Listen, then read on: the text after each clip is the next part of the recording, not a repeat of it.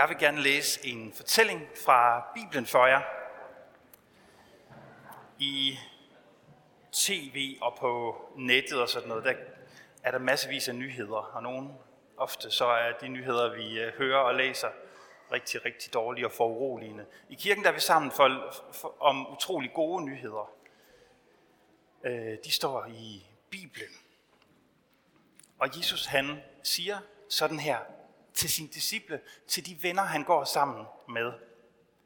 Se, siger Jesus, vi går op til Jerusalem, og alt det, som er skrevet ved profeterne om menneskesønnen, skal opfyldes. Han skal overgives til hedningerne, og de skal håne ham, mishandle ham og spytte på ham. De skal piske ham og slå ham ihjel, og på den tredje dag skal han opstå. Men de fattede ikke noget af dette. Det var skjulte ord for dem, og de forstod ikke det, som blev sagt. Da Jesus nærmede sig Jericho, det var en stor by dengang, sad der en blind mand ved vejen og tikkede. Han hørte, at en skare kom forbi og spurgte, hvad der var på færre. De fortalte ham, det er Jesus fra Nazareth, som kommer forbi. Da råbte han, Jesus, Davids søn, forbarm dig over mig. De, som gik foran, de truede af ham for at få ham til at tige stille. Men han råbte bare endnu højere.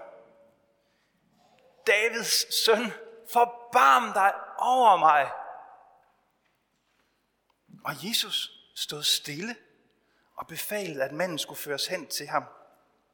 Da han var kommet derhen, spurgte Jesus ham, Jesus ham, hvad vil du have, at jeg skal gøre for dig? Han svarede,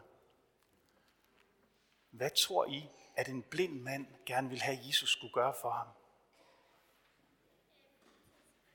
For ham til at kunne se lige præcis. Selvfølgelig. Herre, at jeg må kunne se. Og Jesus sagde til ham, bliv seende din tro har frelst dig. Straks skulle han se, og han fulgte ham og priste Gud, og hele folket så det og lovpriste Gud. Det er en fortælling fra Bibelen. Og nu havde jeg egentlig tænkt, at jeg ville spørge, om der var mange herinde, der godt kunne lide at klæde sig ud, men det ville være et dumt spørgsmål. For der er i hvert fald mange af børnene, der godt kan lide at klæde sig ud, og også nogle af de voksne, kan jeg se. Og så er der nogen, der er modige nok til bare at komme helt som sig selv. Nogle gange, når vi klæder os ud, så er, det jo, så er det jo bare fordi, det er sjovt og festligt og skørt, og vi kan lide at holde, holde sjov med hinanden. Andre gange, så kan det også godt være det i det, at vi kan lide at klæde os ud, fordi så kan vi vise noget af det, vi også er. Altså, jeg står jo tit i sådan en sort kjole her, som præst. Det kunne også godt være, at der var sådan en farverig klovn inde i mig et sted som havde lyst til at lige at dukke frem en gang imellem og sige, sådan her er jeg også.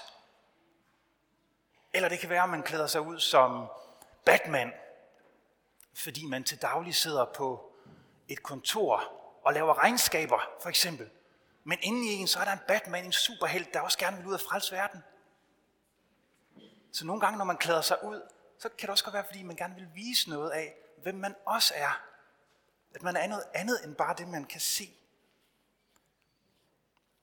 Ved I godt, at Gud, han på et tidspunkt, man kan sige, klædte sig ud. Jeg ved, hvordan det så ud. Og det er heller ikke helt rigtigt at sige, at han klædte sig ud. Men faktisk tog Gud en helt anden skikkelse på. Han, han tog en helt anden krop på. Gud, som var i himlen og som ingen kunne se, han blev menneske i Jesus. Det er derfor, vi fejrer jul. Fordi Gud blev født i et menneske. Han blev født som et lille barn, og da han voksede op, så kaldte han sig menneskesøn. Hvorfor gjorde Gud det? Fordi han gerne ville vise mennesker, hvem han er.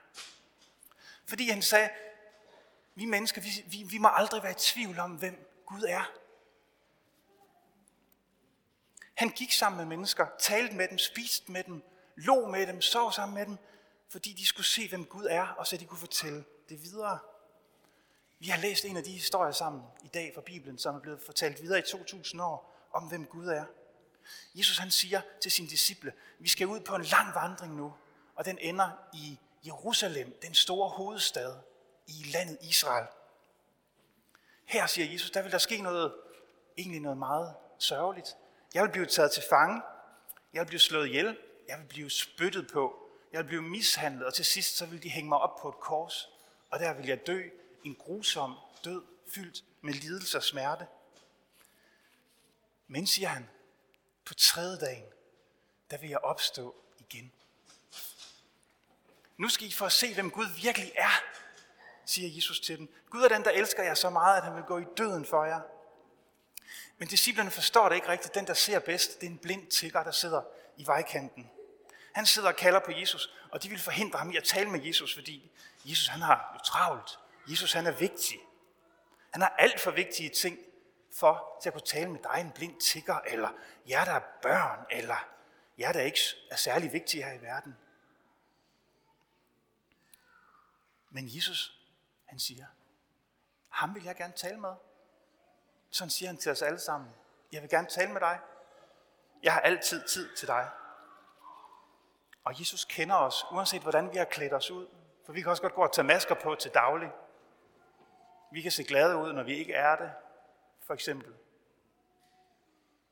Jesus han kender os, han elsker os sådan, som vi er. Og når vi holder, begynder faste lavns festen her i kirken,